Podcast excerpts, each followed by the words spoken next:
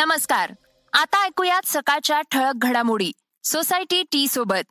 आज गुरुवार चोवीस जून. मी गौरी कुबेर. देशातल्या चंद्रयान मोहिमेबद्दलची महत्वाची माहिती आपण आज जाणून घेणार आहोत. याशिवाय चर्चेतल्या बातमीमध्ये राजनीती तज्ज्ञ प्रशांत किशोर यांनी तिसऱ्यांदा राष्ट्रवादीचे सर्वेसर्वा शरद पवार यांची भेट घेतली आहे त्या भेटीचं खास विश्लेषण आज आपण ऐकणार आहोत. याशिवाय कोरोनाच्या संबंधित एक महत्वाची घडामोडही आपण जाणून घेणार आहोत. देशाच्या महत्वाकांक्षी अशा चंद्रयान दोन या अवकाश मोहिमेचे निष्कर्ष संशोधकांच्या हाती लागले आहेत. यामध्ये सूर्याचे बाह्य आवरण आणि हेलिओफिजिक्सच्या अनुषंगाने नाविन्यपूर्ण माहिती उजेडात आली आहे. याबाबतची माहिती इस्रोकडून आज जाहीर करण्यात आली आहे. बहुतांश घटना या सूर्याच्या बाह्य आणि उष्ण आवरणामध्ये घडतात. त्याला कोरोना नावानं ओळखलं जातं. असं इस्रोकडून सांगण्यात आलंय.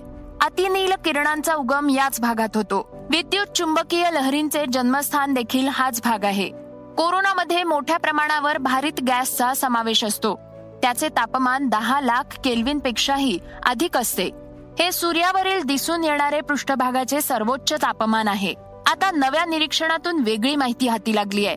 ऊर्जेच्या उगम स्थानापासून आपण जसजसे दूर जातो तशी तापमानात घट होणे अपेक्षित असते. विज्ञानाच्या भाषेत यालाच कोरोनल हिटिंग प्रॉब्लेम म्हणून ओळखलं जातं. नव्या निरीक्षणातून कोरोनाचा सर्वाधिक उष्ण असा भाग समोर आलाय. सौर डागांवरील हा सर्वाधिक सक्रिय भाग म्हणून देखील ओळखला जातो. या ठिकाणी चुंबकीय क्षेत्र अधिक प्रभावी असते.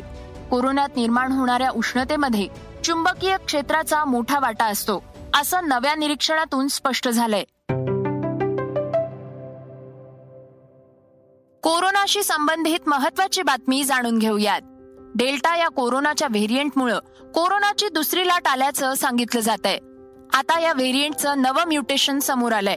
या म्युटेशनला डेल्टा प्लस असं नाव दिलं गेलंय. हा व्हायरस सर्वात आधी भारतातच सापडलाय. तो आता मोठ्या चिंतेचं कारण झालाय असं केंद्र सरकारनं स्पष्ट केलंय. आतापर्यंत भारतात डेल्टा प्लस विषाणूचे एकूण चाळीस रुग्ण आढळले आहेत. महाराष्ट्रातील तज्ज्ञ अशी चिंता व्यक्त करत आहेत की या नव्या व्हेरियंटमुळे कदाचित तिसरी लाट येऊ शकते.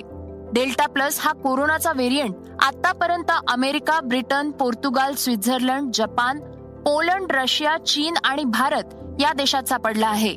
अठरा जून पर्यंतच्या आकडेवारीनुसार डेल्टा प्लसचे जगभरात दोनशे पाच रुग्ण आढळले आहेत. यामध्ये अमेरिका आणि ब्रिटनमधील अर्ध्याहून अधिक रुग्णांचा समावेश आहे. डेल्टा प्लसचा आणखीन एक व्हेरियंट आढळलाय. ए वाय दोन असं याचं नाव असून तो अमेरिकेत सापडलाय. अद्याप भारतात त्याचा शिरकाव झालेला नाहीये. डेल्टा प्लस व्हेरियंटवर कोरोना लस प्रभावी आहे का? हा प्रश्न महत्त्वाचा ठरतो. याबाबत संसर्गजन्य आजार तज्ज्ञ डॉक्टर ईश्वर गिलाडा यांनी म्हटलंय की डेल्टा व्हेरियंट हा लस घेतल्यानंतर तयार झालेल्या रोगप्रतिकारक शक्तीला चकवा देतो. हे सिद्ध झालंय. त्यामुळे डेल्टा प्लस ही रोगप्रतिकारक शक्तीला चकवा देण्याची शक्यता आहे. आरोग्य सचिव राजेश भूषण याबद्दल म्हणाले कोविशिल्ड आणि कोव्हॅक्सिन डेल्टा व्हेरियंटवर प्रभावी आहेत.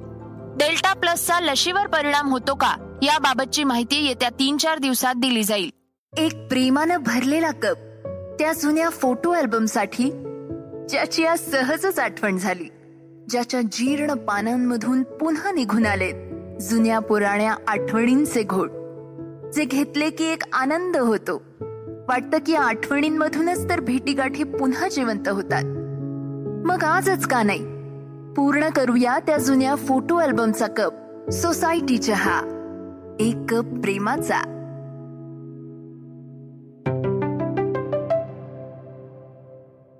आता काही महत्त्वाच्या घडामोडींचा धावता आढावा आपण घेणार आहोत. राष्ट्रीय पुरस्कार विजेते दिग्दर्शक समीर विद्वांस लवकरच बॉलिवूडमध्ये पदार्पण करत आहेत. सत्यनारायण की कथा या हिंदी चित्रपटाचं दिग्दर्शन ते करणार आहेत. नुकतीच त्याची घोषणा करण्यात आली आहे. या चित्रपटात अभिनेता कार्तिक आर्यन मुख्य भूमिका साकारणार आहे. कार्तिक सोबत यामध्ये कोणती अभिनेत्री झळकणार हे मात्र अद्याप गुलदस्त्यातच आहे. नवीन प्रवासाला सुरुवात होतीये. तुमच्या शुभेच्छा आणि प्रेम असंच राहू द्या. अशी प्रतिक्रिया समीर यांनी देताना चित्रपटाची पहिली झलक सोशल मीडियावर पोस्ट केली आहे. जेईई मेनची परीक्षा जुलै महिन्याच्या शेवटच्या आठवड्यात घेतली जाणार आहे. या परीक्षेचा निकाल हा चौदा ऑगस्ट पर्यंत जाहीर केला जाईल. अशी माहिती नॅशनल टेस्टिंग एजन्सीनं जाहीर केली आहे. यामुळे परीक्षेसाठी मागील काही दिवसांपासून वाट पाहणाऱ्या विद्यार्थ्यांना दिलासा मिळालाय. देशभरात सुरू असलेल्या कोरोनाच्या दुसऱ्या लाटेनंतर अनेक राज्यात कडक निर्बंध सुरू होते. त्यामुळे ही परीक्षा नुकतीच पुढे ढकलण्याचा निर्णय घेण्यात आला होता. ही परीक्षा देशभर एकशे चौऱ्याहत्तर केंद्रांवर होणार आहे.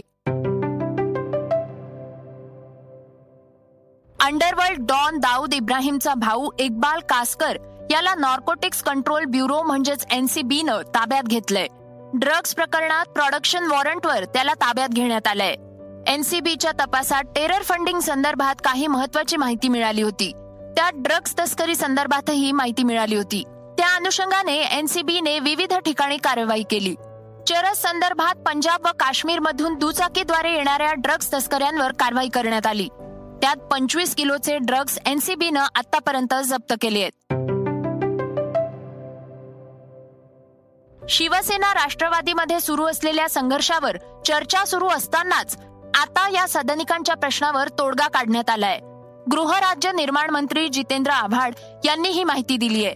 ते म्हणाले कॅबिनेटच्या बैठकीआधी मुख्यमंत्री उद्धव ठाकरे यांनी मला बोलावून घेतलं. त्याच परिसरात दुसऱ्या जागा शोधायला सांगितल्या. आमच्याकडे बॉम्बे डाईंगच्या जागेमध्ये बावीस इमारती आहेत. तिथे टाटा कॅन्सर रुग्णालयाला म्हाडाच्या सदनिका उपलब्ध करून देण्यात येतील. महत्वाचं म्हणजे या सर्व खोल्या एकत्र आहेत अशी माहिती आव्हाड यांनी यावेळी दिली आहे.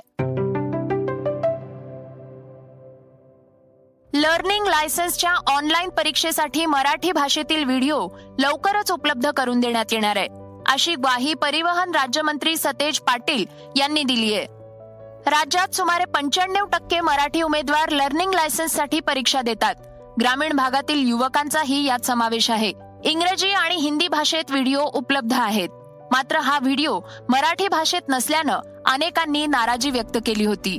मराठी भाषेतील व्हिडिओ लवकरच उपलब्ध करून देण्यात येईल असंही सांगण्यात आलंय. कोरोनाचं संकट वाढत असलं तरी त्यावर मात करता येऊ शकते हे आपण पाहिलंय. त्या संदर्भात सकाळच्या श्रोत्यांसाठी एक महत्वाचं आवाहन. कोरोनाच्या काळात अनेकांना वेगवेगळ्या समस्यांना समोर जावं लागलं. यात ऑक्सिजन व्हेंटिलेटरवर अधिक काळ राहून गेल्यामुळे अनेकांना कोरोनामुक्त झाल्यानंतरही दम लागणे श्वास घेण्याचा त्रास यांचा सामना करावा लागतोय.